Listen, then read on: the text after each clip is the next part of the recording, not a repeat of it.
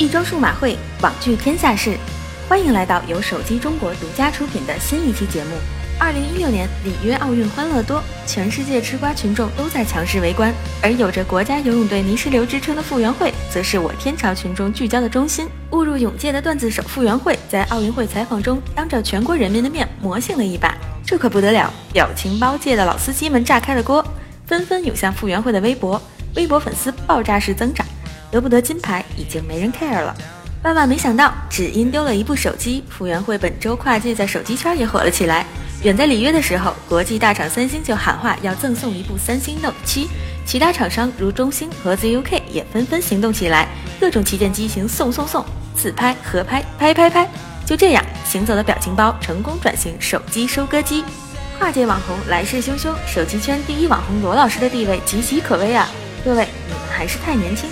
知道不？咱们罗老师本周可是躺着上头条，只是安安静静的在酷派酷一发布会上围观了一下，只是镜头那么一闪，全场媒体和粉丝都沸腾了。随后，各种关于罗老师的报道更是铺天盖地，热度扶摇直上九天。放心，罗老师鸡圈第一网红的头衔稳着呢。不过，虽然老罗名字里挂着一个老字，若是论资历，人生赢家林志颖在鸡圈网红界才是前辈。